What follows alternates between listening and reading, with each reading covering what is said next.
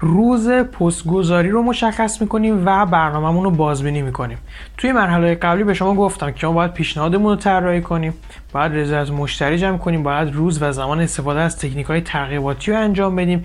امروز هم زمان اونها رو بازبینی می‌کنیم هم زمان پستگذاری رو مشخص می‌کنیم.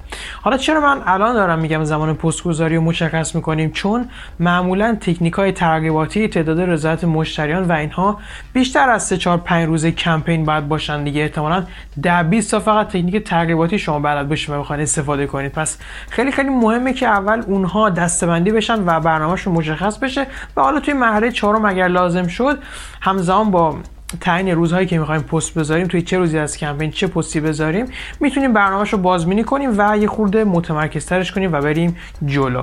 مرسی که این ویدیو رو هم نگاه کردی. ادامه ویدیو نگاه کن. دوره رایگان می‌خوام بهت معرفی کنم. اما یه دوره دارم به نام دوره سفینه که قیمتش 490 هزار تومنه. این دوره به شما کمک می‌کنه که بتونی با 5 تکنیک فروشت رو 15 برابر افزایش بدی. توی دوره بهت ثابت کردم با عدد ارقام که چرا می‌تونی این کار رو انجام بدی. اونو کار نداریم. ولی من تصمیم گرفتم برای اینکه بچه‌ها یه ذره انرژیشون بره بالا ذره انگیزه و امیدشون نسبت به فروش حتی توی این روزا بره بالا این دوره رو فعلا رایگان در نظر بگیرم. پس کافیه از لینکی که این پایین هست وارد لینک بشی و توی دوره سفینه شرکت کنی. یاد باشه که لینک ثبت نام فقط یک ساعت در دسترسه. پس فورا باید دوره رو دانلود کنی و بشینی نگاه کنی وگرنه از دستت میپره. توی دوره میبینمت.